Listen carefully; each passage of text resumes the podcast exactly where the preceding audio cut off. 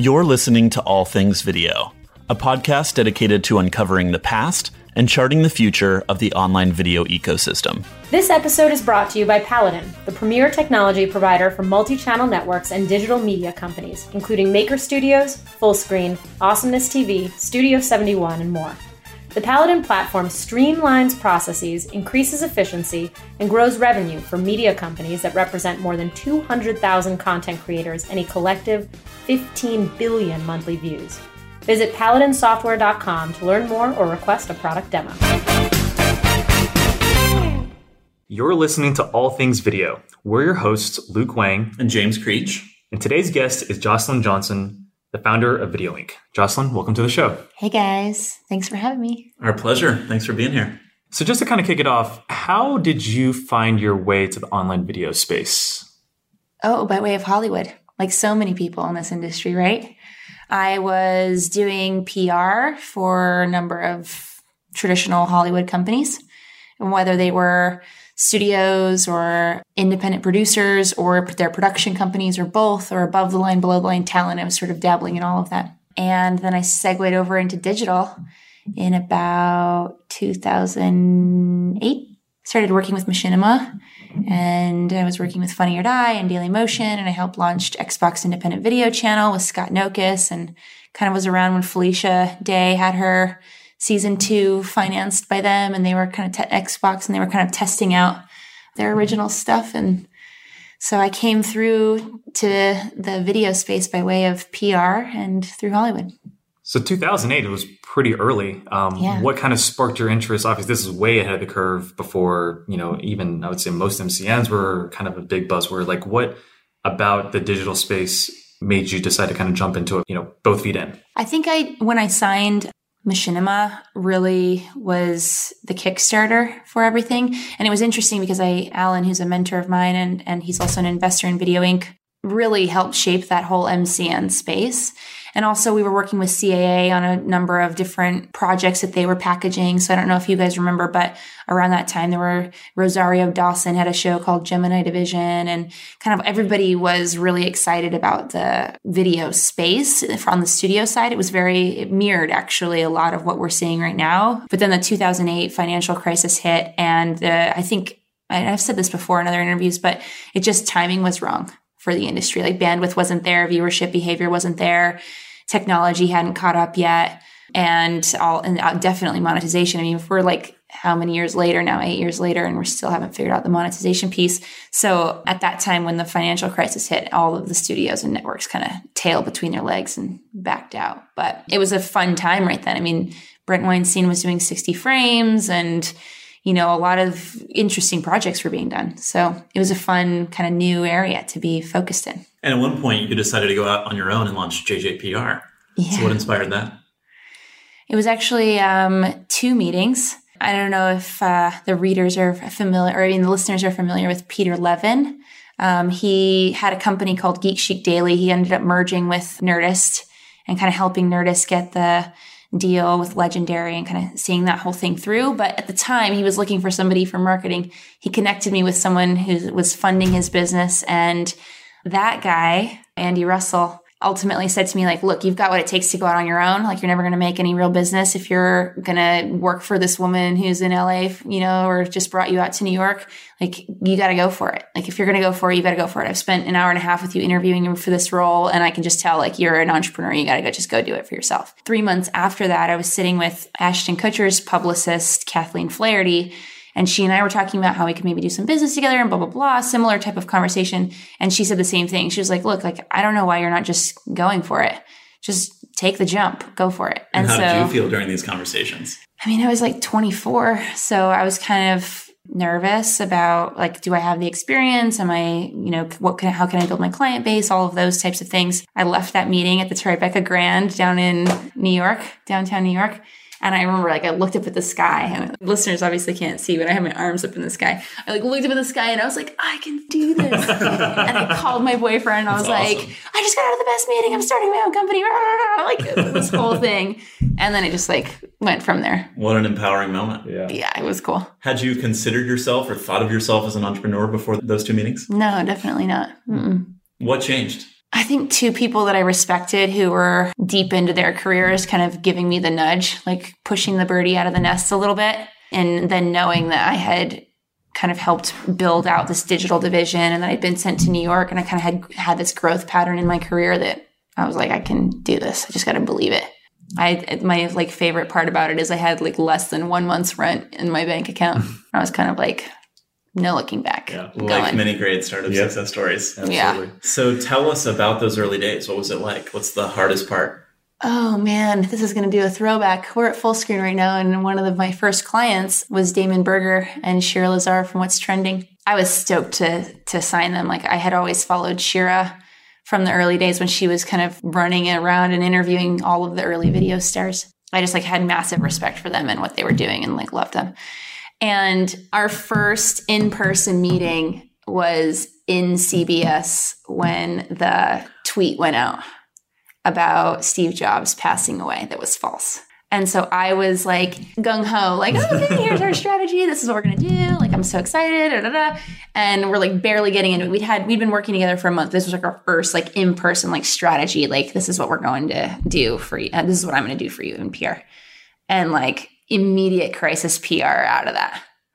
So that was an exhilarating, but also like on your toes, let's hit this shit moment, you know? The plan you were creating was that pre-crisis or post? Sorry. No, pre. That was pre. Like we were like in the room. The CBS producer comes in, goes, uh, somebody just tweeted, da, da, da, da, and then the whole thing unfolded. And sorry, guys, if I'm revealing any extra we had details. Shira on like a month ago. Yeah, we'll have to ask her Okay. uh, about Yeah. this story. Yeah, we'll have to do yeah. part two with her sometime. Yeah, part two, and ask her about that moment. So then it was like the like wildest, cool, fun 48 hours. I mean, not for them, obviously, like, but for me on the PR side, like I was kind of like, this is where I get to really Cut your teeth. yeah, prove that I can do this and like show the chops. And I called up a few key reporters, one at um, AP and one at Entertainment Weekly, and they were all like lined up to do kind of our version, our side of the story. And I prepped Shira for that. And yeah, it was it was like quite the way to start my PR business,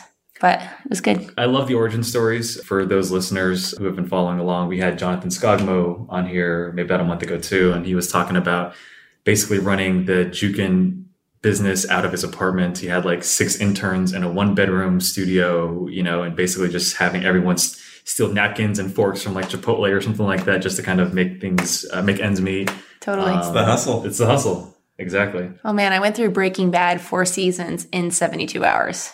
Cause I was like crazy workaholic mode at that time. I would like wake up, put Breaking Bad on in the background and just like, brrr, like on my computer, like hustle mania, you know? Yeah.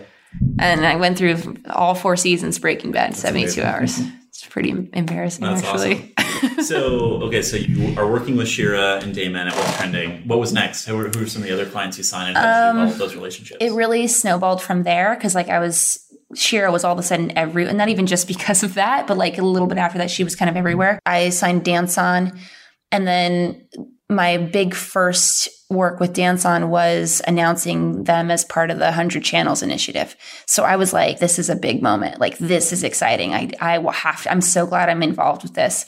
And then I signed Big Frame. They were actually the cloud and they had just rebranded into Big Frame because of the funding. So I worked with Sarah and Steve very early days, all the way up until they're almost running out of cash and then getting acquired.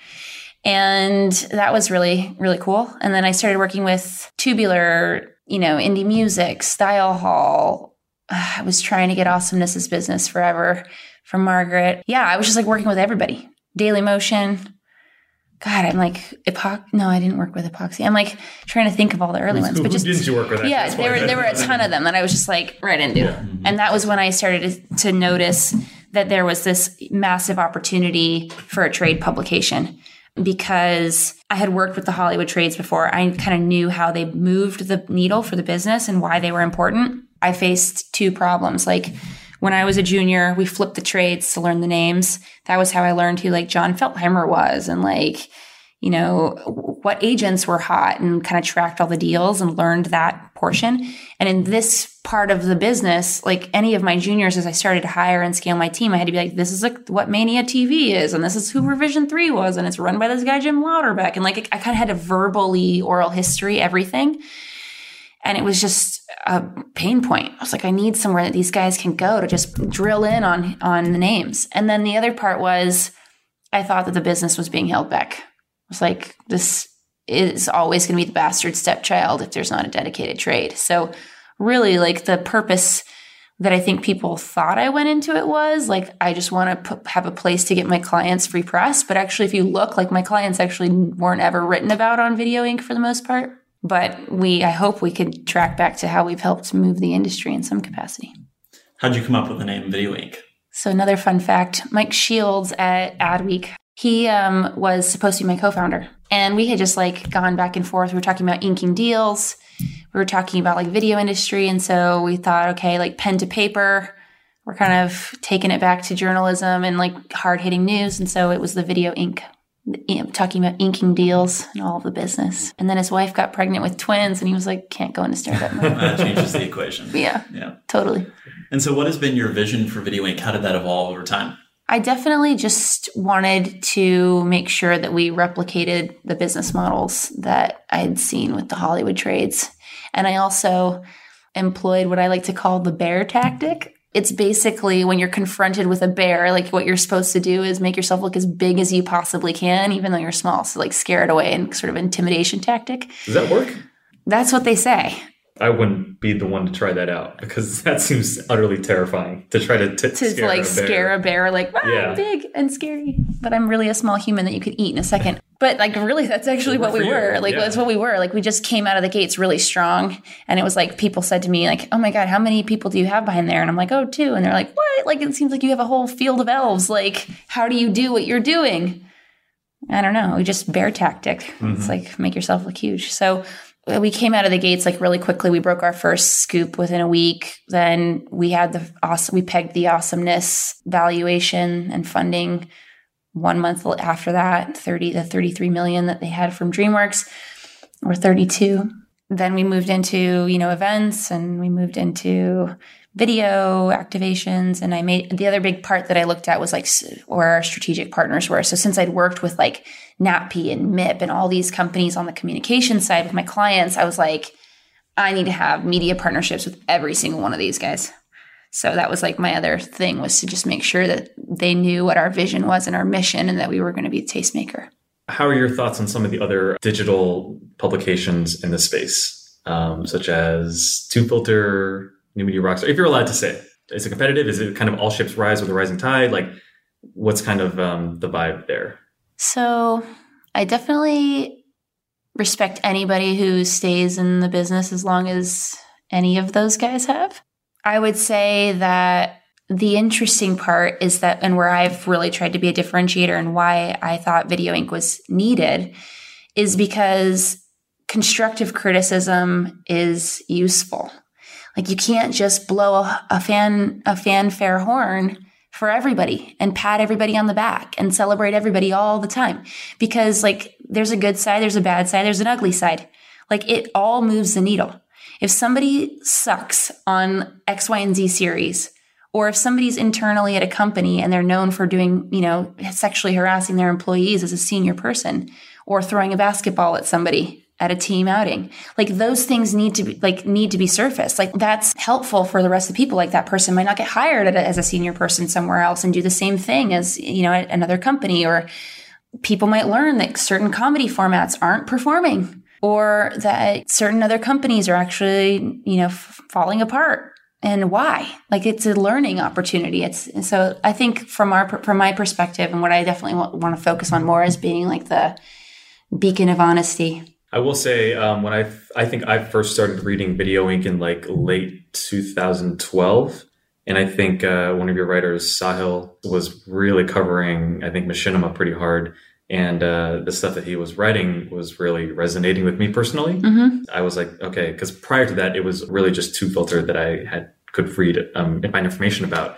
But I was like, okay, Video Ink feels like the deadline. Tubefilter's, Hollywood Reporter, I guess, in a way. You know, obviously both very informative. And if for someone like me at that time who was just transitioning into the digital space, like there's no quicker way to kind of get up to speed and ramp with the names, with the movers and shakers, and all that kind of stuff, than to read those. But there was always the kind of, uh, like you said, like you mentioned, that the more critical thinking and analysis that came with Video Ink than than some of the Yep. other ones. Well, I think it's also interesting when you look at just some of the people side by side. And if you are coming from a fan perspective and you're covering community and you're a fan of the category, you write differently than if you're coming at it from maybe where I was coming from, where I had placed stories with the Hollywood trades that were of certain types and certain calibers and certain formats and structure. And I had seen us leak stories about certain things and I'd seen us back channel with Nikki Finke and like I kind of knew how the trades functioned and why. And I thought that's what we need to be. Like we need to be in that lane, not like I don't come from a fan space. Like I didn't come in being like, oh my god, I just love YouTube and I want to like cover all of the cool stuff that's going on on YouTube. It was like there is a business here and it's not being covered. And if there's a if like Allen DeBevoise and George Strompolos and Sarah and all these guys know the deals, who cares? Because the money is on the outside. And like stupid deals get done and no one moves forward. And then guess what? All the big guys at the studios say, Oh, look at our stupid little brother down there making all those cute little mistakes. Like, and it doesn't move the business. So yeah, I don't know. I hope we're doing that. I hope I'm doing that. Do you feel that with that mission outline that you've done a better job of that today than when you started? Do you feel that you're fulfilling that mission? Every day is different. Yeah, almost. And has it elevated the level of journalism or analysis in the space about those types of topics? I think so. Yeah, I do think so. Yeah, I think there's been a lot more critical eye on it um, since we've emerged, and something I've pushed every single one of my writers to do more. Every single one of them.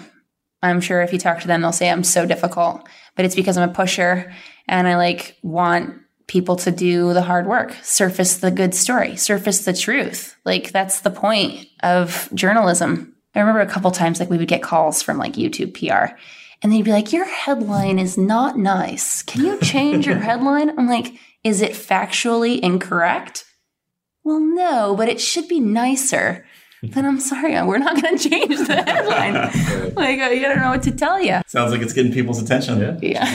I mean, that's that's them doing their job and you doing your job, and then eventually there's some currency and you know, Yeah. figure out kind of not not physical currency, but like you know that other PR currency. Yeah. That's Exactly. true. That's important Yeah. as well. And you recently teamed up with Peter Csathy to create Digital Cabana, which Yeah. is a weekly video podcast about the online video industry and, Mm-hmm. and news and updates. So, for those who aren't familiar, it's a great show. Luke and I are fans, and people should check it out. But what are you and Peter seeking to cover on Digital Cabana? Well, the beauty of putting something in print versus us rapping about something on video or even what we're doing right now is on a podcast is that you can be a little bit more liberal in your opinions and your and your the way you state things a little bit more provocative in terms of like rumor milling right Why do you think that is? I think because it like comes out organically, it doesn't have to be like this full on story. Like if I wanted to talk about like a murmur of something that I'd been hearing had been going down, you know, I can say that in two sentences and it adds value to people who maybe are in the industry. But I wouldn't want to write a whole story on that. It might not stand out that way. So I think Peter and I just want to have fun doing that. We want to like have real conversation about what's going on in the business. Kind of he sees a lot behind the scenes and I see a lot behind the scenes and some of that we neither one of us can really report or write about but we can kind of rap intelligently about what we're seeing without having to say it's iHeartMedia who's doing this or it's Fullscreen who's doing that. So, what are some of the things that are top of mind this month in September? In September, well, everybody's out at Ad Week right now, so that's kind of interesting to see just how much the ad space is continuing to be important to all of the digital companies, even though they're all trying to go OTT. I don't know, it seems a little contradictory trying to get out away from the ad model and then kind of going and actively playing on their playground. I still think that built the built if sold model's tricky for the industry. I don't know. I mean, I have a few core topics that I'm always kind of badgering on, which is measurement and rights and IP. Kind of consistently think those are big problems. How do we even think about solving those, right? Measurement's a huge challenge when you think about even looking at traditional media and the way that people measure it. It's still inaccurate after decades. So digital brings performance and a much better approach to looking at that, but still there's no common currency between platforms, between even how you're promoting content. How do you think we can get better about that? I think that it ultimately is going to take the key constituents on the digital side to just sync up and agree, to be on the same page, to establish what they think maybe for six months is going to be an appropriate taxonomy and test that out. And then thirdly, make sure that they are all in agreement about transparency. There are some companies that don't like it when I point out how they perform at on the box office or in their viewership or in reviews or whatever it might be. And I ultimately think that that constructive criticism or surfacing that is helpful for people. It's like there's a reality TV industry for a reason. You know what I mean? Like that was because the ratings and the trades and kind of the hype around certain early reality formats took off. And so everybody replicates, and that's how they build an entire business and a vertical.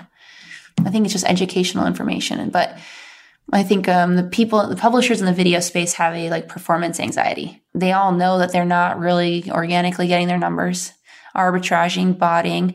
There was one point with one of my clients in the early days where they said to me like, "Hey, we've got this big Kia campaign, and like we're not going to be able to fill the inventory, so."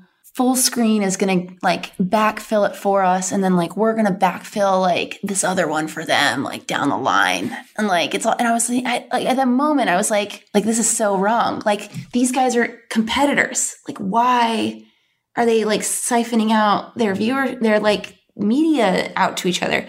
And and like right then i was like okay like this is a potentially huge problem. It does feel like there's um, a lot of like trading and bullshit Yeah. You know what I mean? Like, I'm sure you know what I mean. Where, what do you mean by trading in bullshit? So like, what, what I mean is, um, there there seems to be just like this. You can't see me, but I'm doing like the elbow nudge thing. Like, hey, like let's just kind of get this deal. Like, money's tra- money's trading hands. Everyone knows that the value may not necessarily be there, but for the traditional, it's like the, the the big four holding companies, right?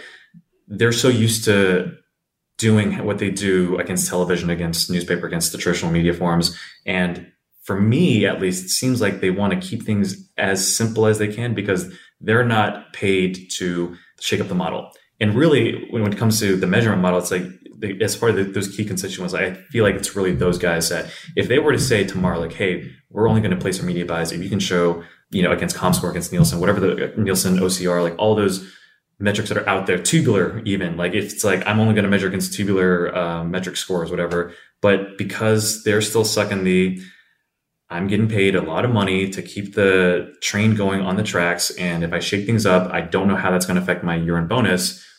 I'm going to wait this out until I'm retired. Totally. And then once that generation moves on, that that currently like the people that are waiting to replace them, who are smarter about things, um, hopefully that'll be on them to sort of move the industry forward. But as long as like the key players at those companies, to me at least, um, control most of the budgets for most of the marketing spend, don't change the way that they operate, we're all kind of stuck behind that. Because at the end of the day, like Google, Facebook, they have a lot of leverage, but they still are trying to get those dollars from that the big four companies hold. Yeah, I, I also think like, what if all these kind of publishers like Refinery and Jukin and Fullscreen and Maker and I don't know, not even Gunpowder and Sky. I'm thinking of like Jash, any of these guys like got together and said, okay, this is how we're going to sell and this is how we're going to measure.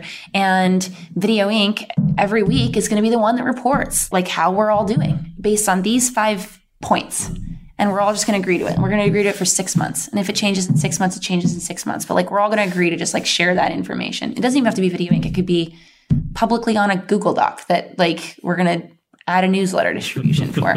and then just from then on, it's like you can see how stuff performs.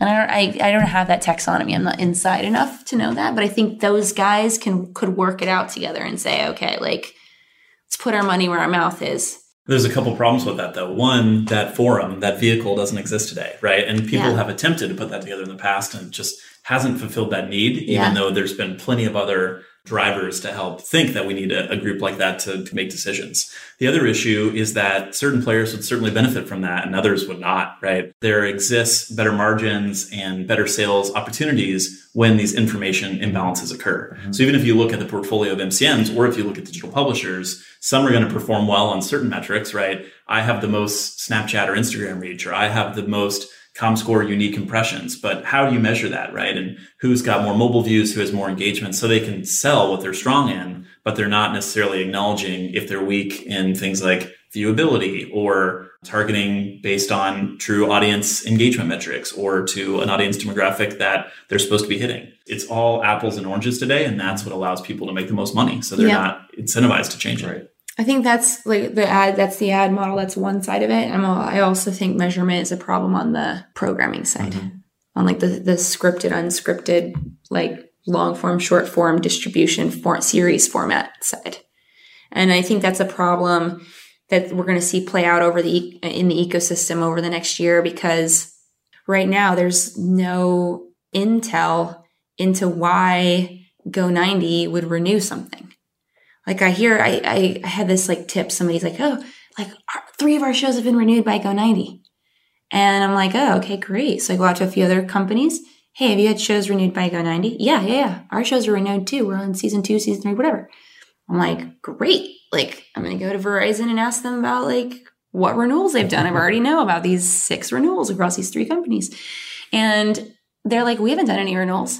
And I'm like, what do you mean? You're the distributor. Like, what do you mean you haven't done any renewals? Like, oh, well, some of that is like in the contracts. It's like little, you know, we've got like deals. It's kind of already baked in. So then I go back and I'm like, oh, so like, how does this work? There's like production company, there's these middlemen MCNs, and then there's this distributor. And the MCN is the one that's making the decision on the renewal. And so I was like, that's a little weird to me that like, how, what's the decision making factor for like that renewal? Like, did it, perf- did that show perform well inside the Go90 ecosystem? Don't know. Did it perform well against the other formats that were similar to it in a similar time frame? Don't know. Like, why is that? Are those four series being renewed by that company? Don't know. Luke, any insight for us? I think that data isn't released because metrics mean different things to different people, right? What's meaningful for Netflix is different what's meaningful from Hulu, which is different what's meaningful for Go90, which is different what's meaningful from Fullscreen. And I think when those numbers get publicly released, they get compared to each other, even though they might not necessarily be the best signal of, well, what's successful for us. I don't want people to compare apples and oranges. Again, I've been there for like a month and a half, so I don't even have the full information myself. But if I were kind of, you know, the PR team for any of these companies, um, and and obviously Netflix being the biggest arbiter of we're not going to release any viewership numbers, is because they know that as soon as they do, it's going to be compared to TV ratings, and you know, it's like that's still apples oranges because it's, it's streamed minutes versus concurrent viewership for a single show. You really can't compare the two because one is VOD and one is live. But they also don't have to, right? And they don't have to. no viable competitor They have no- forcing them to Exactly. release viewership information. And two, if they if they have that information, they have a lot of power when it comes to those renewals, Mhm. right? If they're in a negotiation, they know exactly how much to pay for Exactly. content. If they're going out to license or acquire new content, they know Mhm. exactly how much to pay for that. And the data and the models that they can build off of that, Yep. you know, you can't replicate that to the extent that Netflix has been in the business long enough and has all the data to be able to do it. Yeah. I mean, there's going back to the arbitrage play. It's like, I'm sure they have a system that says an Adam Sandler Western is worth this much money to us. And Well, the reason Netflix is also shaking up the market is because they're doing global hmm. day and date releases in some cases, or they're picking up global distribution rights, which is really different than the old model, and also why they don't have to ever like release those numbers. It's different when you look at kind of the older studio system where the whole reason for numbers being released was to add value to your IP. And if you have a certain value at the box office or a certain value to that IP in um, the television ratings, then you can actually back into what the value of season two is, value of season three, the value of season one, two, three, once they jump overseas and once they go into this market and that market and then to cable and then to DVD. And like, there's this whole like, keep milking the money as long as you can. Netflix, you don't have to worry about that. Like, I was talking with Jane Fleming at dinner and she's like, I don't care. She's like, I don't care. Any of it does. Like, sorry, Jane. Um, like, I keep thinking, like, oh, maybe I shouldn't be repeating that. She was like, I don't care because, like, they're picking up the global rights. Like, I don't have to worry about it after that. If they determine they renew it, then they're going to have to, like, pay for another sh- season or another installment or whatever that looks like. and I don't have to worry about the numbers. I think that's different when you're looking at Go90 or you're looking at some of these other ones where they're consistently picking up and like redoing content. And then the new forms and the full screen. I keep calling it full screen. I think it's just because we're in our office mm-hmm. again. Sorry, Ezra, don't email me mad. But like it's an opportunity for them to go to the international markets and quantify their IP. And if they don't know how it's performing, how do they quantify that IP? It's like a, a number out of a hat. And I'm sure Go90 has the data, but I would I would honestly be shocked if you were doing anything with it. If Go90 knew enough to be able to make actionable business decisions off that today, it's probably not enough data, right? If you're going from season one to season two, you don't know how that's performing. You just don't have enough historical information on how one piece of content is performing versus another. And your audience size probably isn't big enough or sophisticated enough at this point to make those calls. Yeah. I mean, I could go into that on the whole other thing, but because Luke is here, I'll, uh, I don't want to put him on the spot because he's like new, new into the company, and it's I didn't intend to do that. No, I actually no, forgot that you were newly over there, so I, I mean, I'm the one who threw you under the bus. No, no, no. Okay. I mean, there's right now, you know, there's Fullscreen, there's Go90, yeah. there's Vessel, and there's only like a handful of yeah players. Well, YouTube Reddit, I mean, YouTube it falls Reddit. into that bucket yeah, as well. Um, what do you think happens long term, SVOD? There's so many people pursuing that dream. What's going to happen? I think the obvious answer, like so many of them will fail. I was talking with somebody who left one of the subscription video companies, startup tech company that might be bought by Verizon. And wink, wink. Which, by the way, um, terrible move. Yeah, terrible move. Uh, Acquihire so to rebuild the product. That's my prediction. Acquihire to rebuild the product from scratch, or take take the existing tech and the infrastructure and turn that into Go90. And maybe take that ad unit and that magazine thing that Jason and those guys tried to get done at Hulu and couldn't and took to Vessel and then maybe we'll take to Verizon. I don't know. you know, I was kind of rapping about like, oh, what's going to happen with all these subscription businesses? And it's like the subscription business is just a lot, such a long tail game. Like you have to be willing to be in it for a really long time.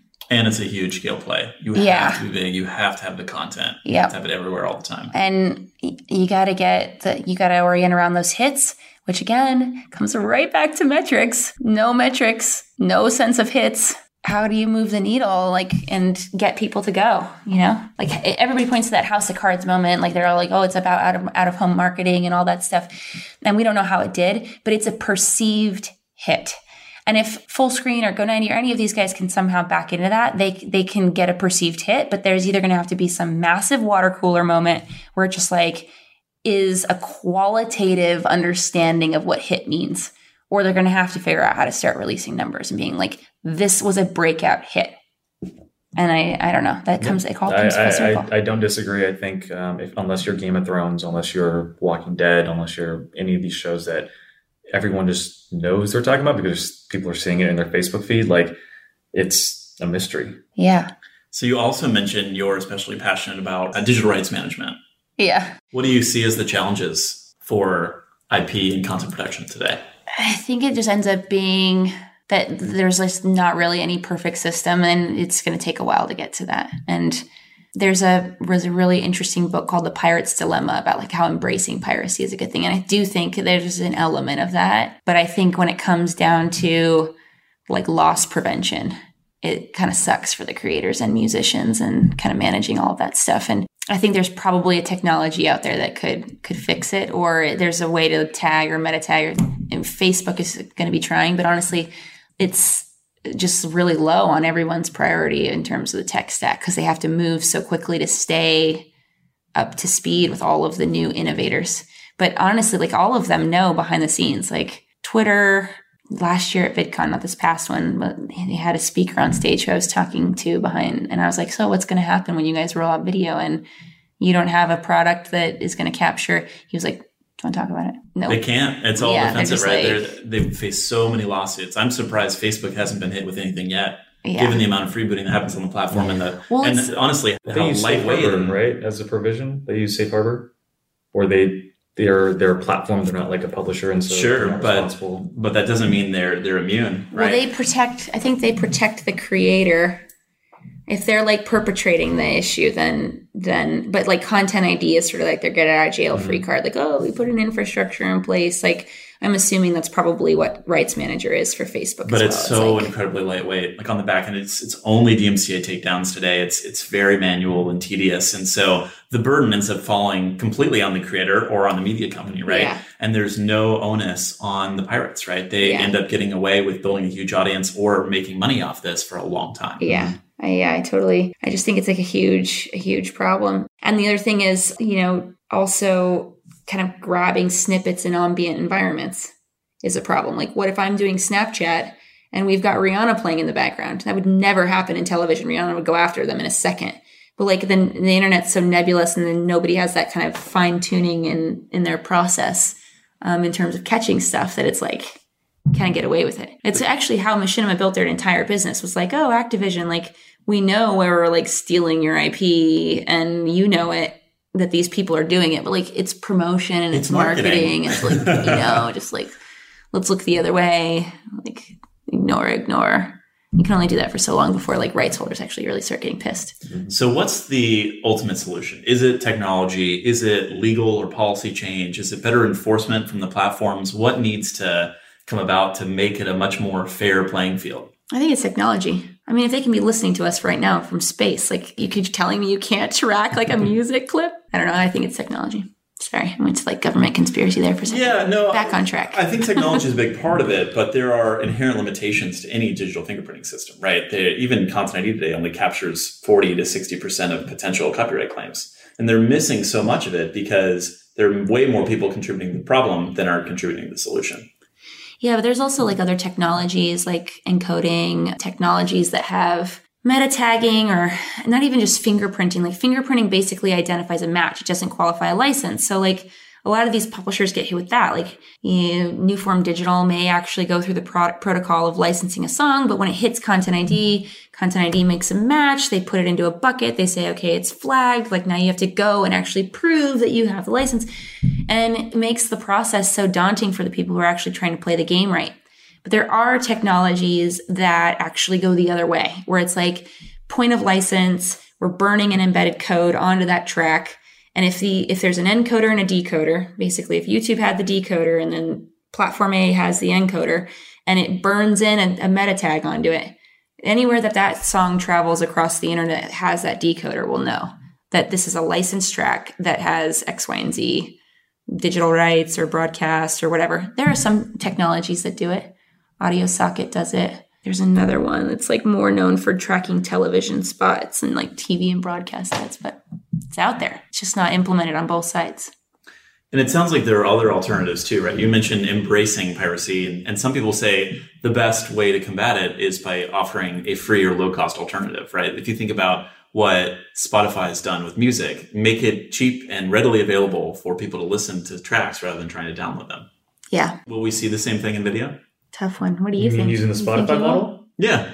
Is that what these SVOD platforms potentially hope to achieve? That's achieve? what I think most of them have, right? Yeah, but then the other thing is, like, all comes back to measurement. I'm sorry to like keep coming back here, but like the reason that that happens is because Rihanna has a hit, or because Rihanna or so they, they build it off the backs of all those people, right? It's like you go to Spotify because you know all your favorite artists are going to be there, called into one destination. I don't really know why you'd go to Fullscreen right now. I think it comes to quality content. Like Spotify is the single greatest archive of all music. No T Swift though. No T Swift, but you know, speaking from from just like consumer perspective, and and Netflix is kind of that similar model for for video.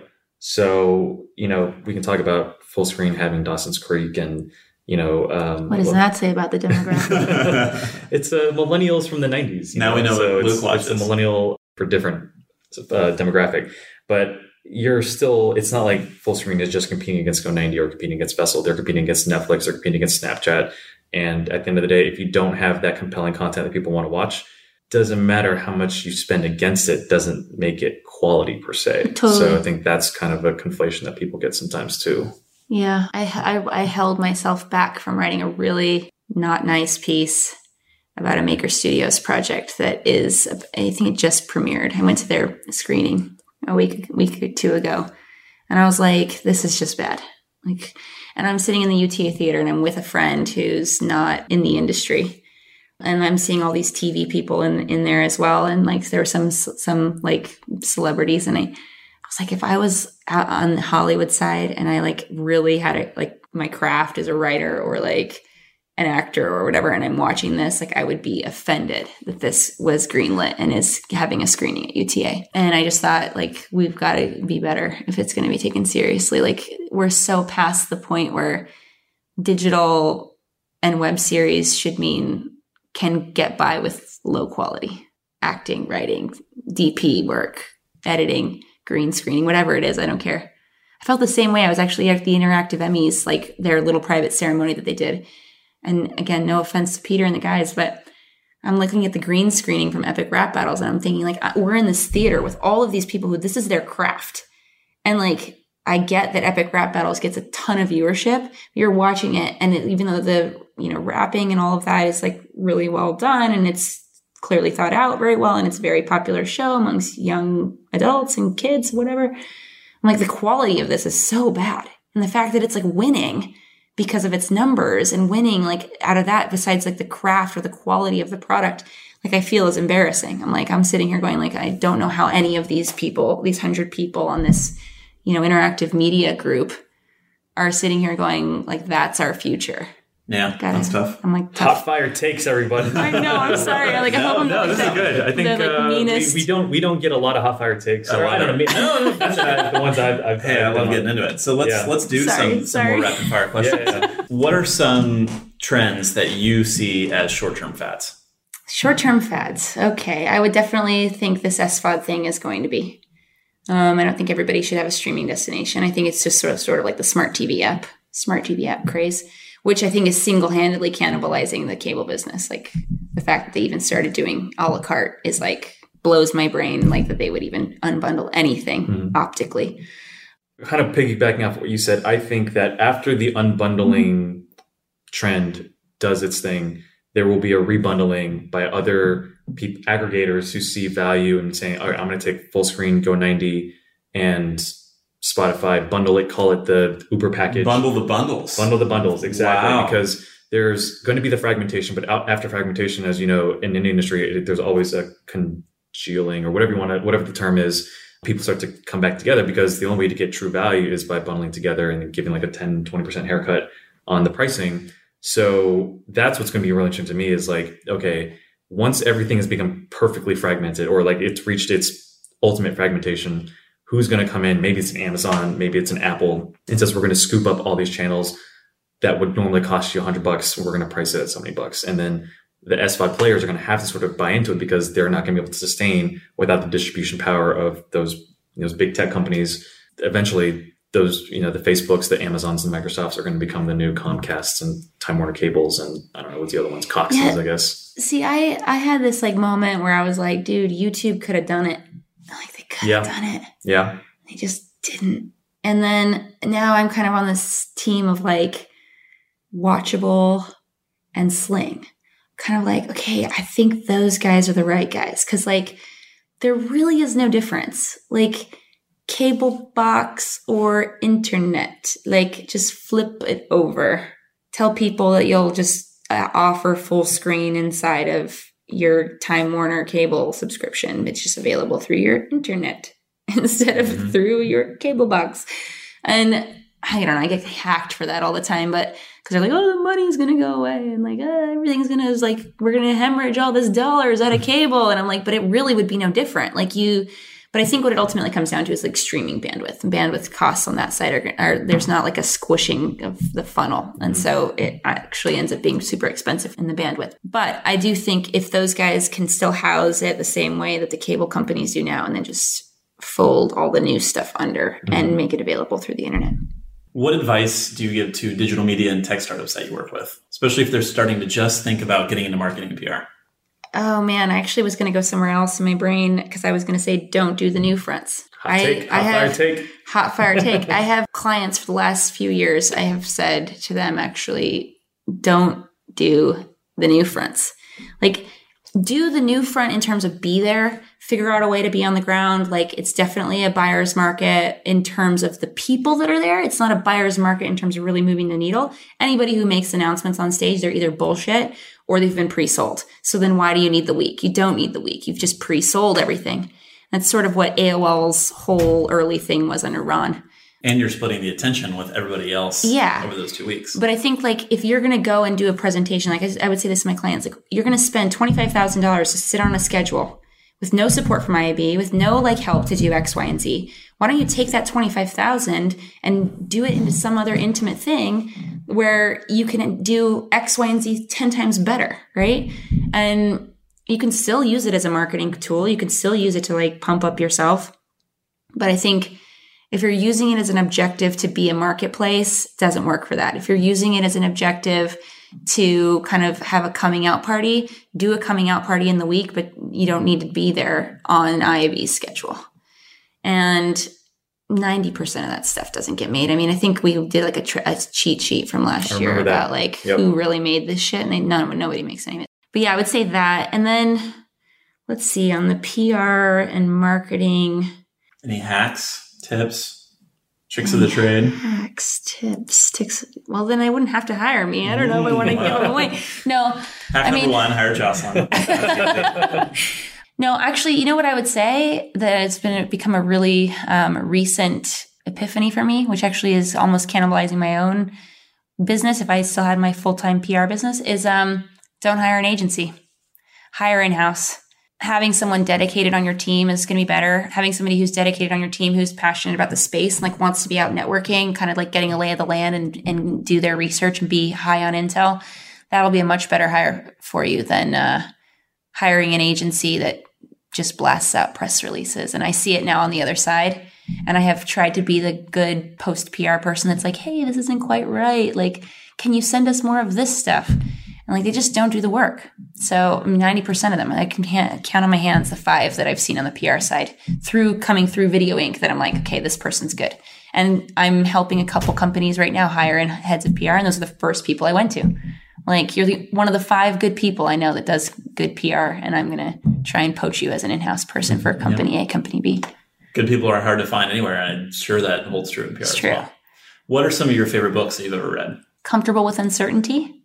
It's by Pema Chodron, uh, kind of digest. I don't know if that uh, is what you were looking for, but I like the name. It makes Yeah. me think, it, you know, just instinctively of the startup experience. yeah, comfortable with uncertainty. Um, it's about like letting go. Let's see. I actually just got through the three laws of performance, and uh, I Which really are? like that. Pop quiz.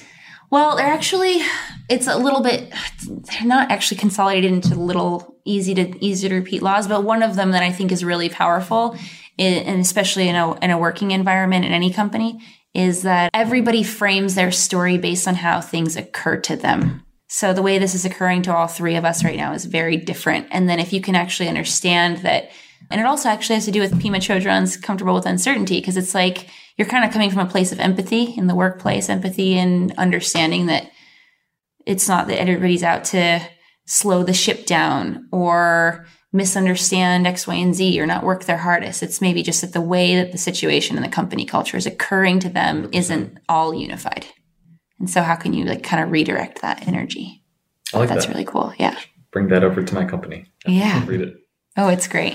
What's coming next? If you had to make three predictions about the online video space, what would they be? I think that a lot of the major players that you saw come into the industry this year in terms of funding and, and kind of financing, big, big dollars, will tighten that belt. You'll see them doing a lot less spending next year, but you'll see some other idiots come into the space with some heavy pockets. I predict those are going to be more of like the music subscription services that exist, like iHeart and uh, maybe Sirius, a few others that are maybe on that kind of similar pathway. I think Live Nation, um, they just presented at the Final Front actually, and I was really particularly interested in watching their presentation, which I can't talk about because I have an agreement with OMG, but I think they're going to do some really interesting stuff in the video space. So, Perhaps now after the indie music acquisition as well. yep, mm-hmm. yep, and definitely. I think that'll be that'll be one of the one of the trends that I would look out for is that some of those guys will start to spend the money that the newer guys aren't weren't going to. I've been always like even this year I or coming into this year from middle of last year I said that I was going to keep my eye on the telcos I think that's going to be really interesting. But I think now we'll start seeing that on the international side. Like, who are the international telcos that'll come in? Like, will Rogers make a play? Like, is there going to be more stuff coming from AT and T, Verizon? How are Sprint and T-Mobile going to respond in this space besides free data?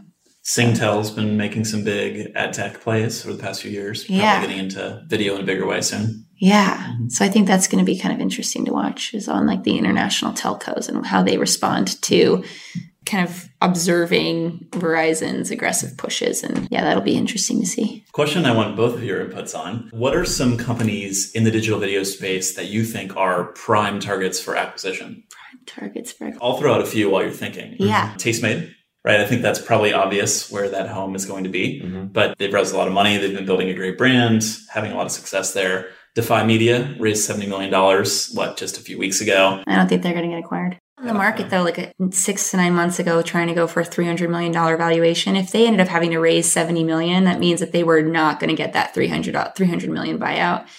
And same thing with Studio Seventy One. Like the fact that you're that far into your business and still raising that kind of capital. I don't know. I'll differ with you on that one on Defy. I think they're I think they're struggling. It's a good question. God, who is ripe for acquisition? Oh, it's probably going to come to me after the fact. I mean, I think Whistle Sports will get picked up. I think they'll probably go to Verizon or someone similar. Hmm. Um, Verizon's been seeing, and again, I, I, this is all separate, No, not because you're fine. sitting here, just because they've consistently made plays in sports. Sports is working for Go90, and they have the deal with NFL. They've sort of got some streaming rights for that side of things. Whistle has complementary sports all across it, so that could be interesting. On the same side, this just came to me, sports side. I'd be interested to see how like Fubo TV is doing with their ex- expansion. Someone will probably pick up Mitu. Somebody will probably pick up Mitu. But the the only thing is, it'll have to it would have to be strategic. Not even just like I mean like Univision or any of those. I think it'd probably be somebody else who's Too like late for Univision. yeah They're already competing directly head on with Mitu. yeah because of Flama. Yeah. Well, and Univision Creator Network and all Oh, their yeah. other acquisitions this Yeah. year, they're over capacity on the acquisition Yeah. front. I was going to say that I think it's going to be somebody who comes out of left field.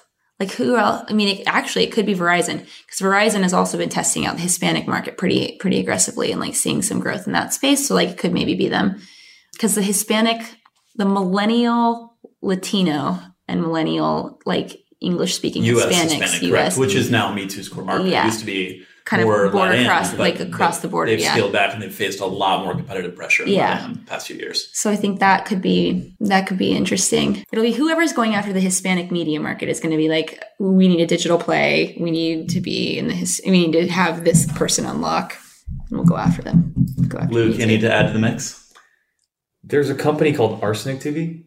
You guys Oh yeah, they're hunting for their acquisition. Yeah, I mean, I, I don't, I'm not too familiar with them, but I, I think they've built such a strong brand. Yeah, I think I like, I like Arsenic's brand a lot. There's a lot of companies that I think that the whole multi-platform thing is now, I think, going back to just owning a single platform and just being the shit on there, and then having those room for opportunity to grow. But I think when you expand and you kind of show your ability to perform on all the platforms, and you're never going to perform on all the platforms equally well. So if you just show that, I think singular platforming that you can kill it, leave their mystery for the other platforms, and then I think try to capitalize on acquisition with those other platforms to explore. That's a more compelling story than oh shit, okay, I'm already on all these platforms. I've got a huge Snapchat following, but I'm not that big on Facebook. I'm not that big on Instagram.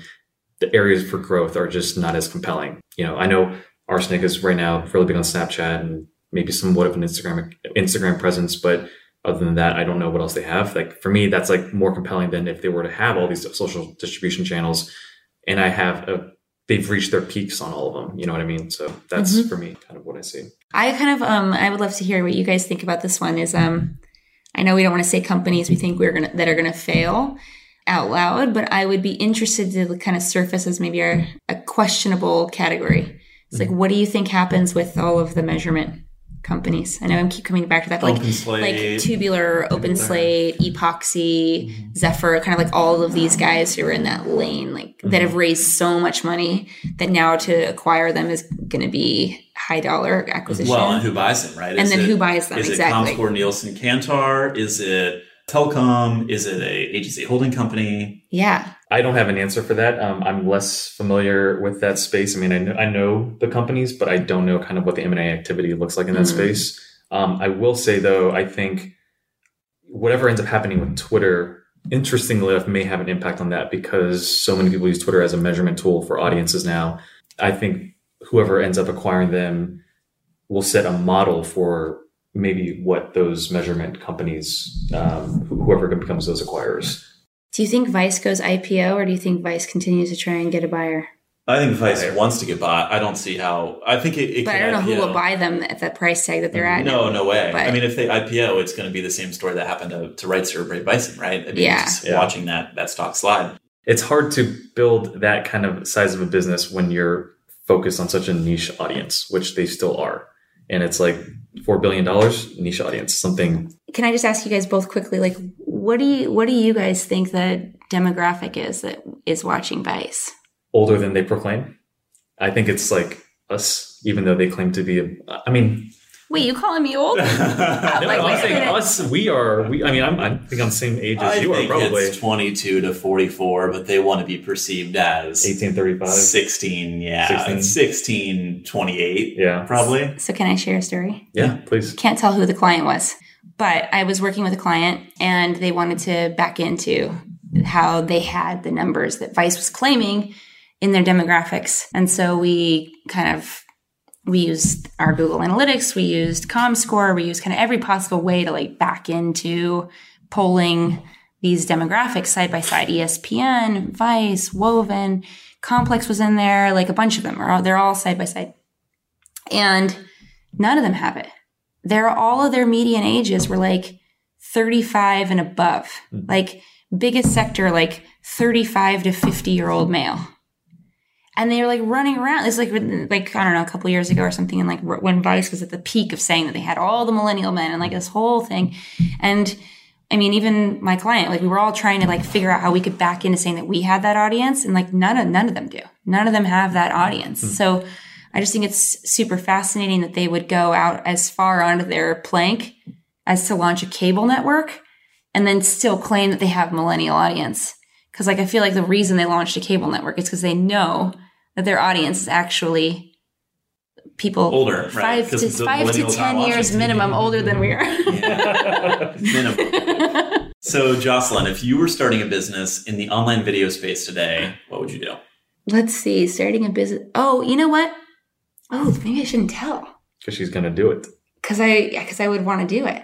Mine would be sort of a a hybrid of various models that are out there in a very specific positive life category. That's I'm not doing it. I know. It's I'm so like, vague. oh god. It's fine. I, I, want one last hot take. Yeah. Um, what's your hot take? He's on, like, skip that uh, answer. What's your, what's, what's your hot take on uh, VR and AR? And if they're separate hot takes, then you can keep them separate. VR, AR. I think AR is going to probably have its tipping moment here any moment, even though it's been trying for years. Mm-hmm. Sort of like live, live video and AR have been the two that have like false starts, like trying so hard to take off. VR I debate with a lot of people. Yeah, I have a hard time that with seems it. To be the one that's a lot more controversial. Yeah, I and I have a hard time with it not because I don't think it will take off in certain environments. Mm-hmm. I think it will definitely take off in in various like environments about you know gaming or travel or like experiential things that you can pop in pop out. I think narrative is where I kind of mm-hmm. start to not understand, and, and my my thought process on that is because of focal point.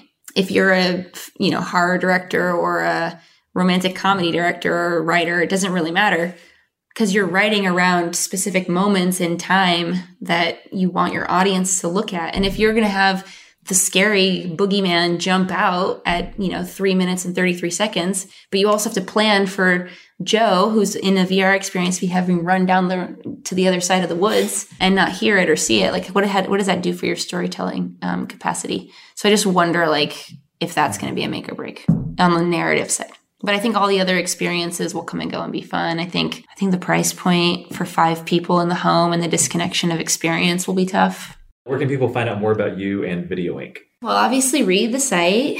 For those people who embarrassingly don't read us or yeah. subscribe, it's thevideoink.com. To learn more about me, I guess watch Digital Cabana. I'm on like Instagram and Facebook for anything that's video like industry related. I put, put as public on uh, on Facebook or put as public on my Instagram. I don't tweet. Hate Twitter actually. Why is that? just never got into it. I don't know. I missed the culture. Maybe I don't know. I I'm the same way, and I think there it. were some statistics like a few years ago that less than seven percent of Americans actively, you know, have a Twitter. I'm surprised seeing that much. Yeah. yeah, yeah. I don't snap. Sorry, guys. Probably it. Well, this has been awesome. Thank you so much for mm-hmm. giving us the inside scoop and getting the chance to learn a little bit more about your background and lots of hot takes, as Luke said. So it's cool to get some of the the true insights and analysis on what's going well, what's you know maybe not as exciting as some people claim it to be, and just a lot of fun. So thank yeah, you, Jocelyn. For sure. Thanks for having me. Thanks for tuning in. This has been another edition of All Things Video. If you like what you hear, we hope you'll share and subscribe for new episodes. See you next time.